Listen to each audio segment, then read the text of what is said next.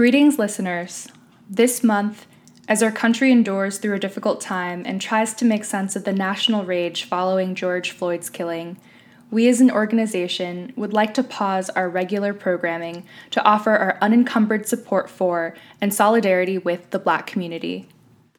Black men in the U.S. are not only strategically crushed by the system of mass incarceration, but they have been historically ill treated by the healthcare system itself.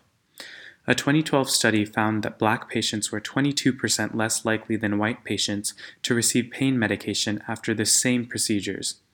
In 2016, another study found that this may be due to racial bias by trainees and physicians alike. 40% of first and second year medical students falsely believe that black people's skin is thicker than white people's.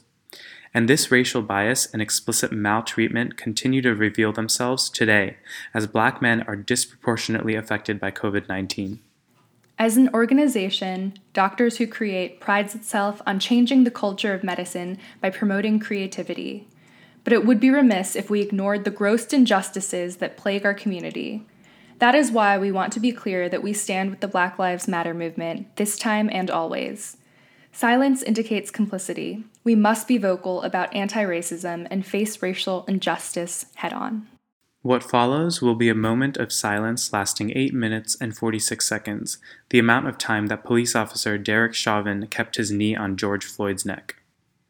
We offer this moment to honor George Floyd, Breonna Taylor, who would have been 27 today, and the thousands of other black lives that ended too soon.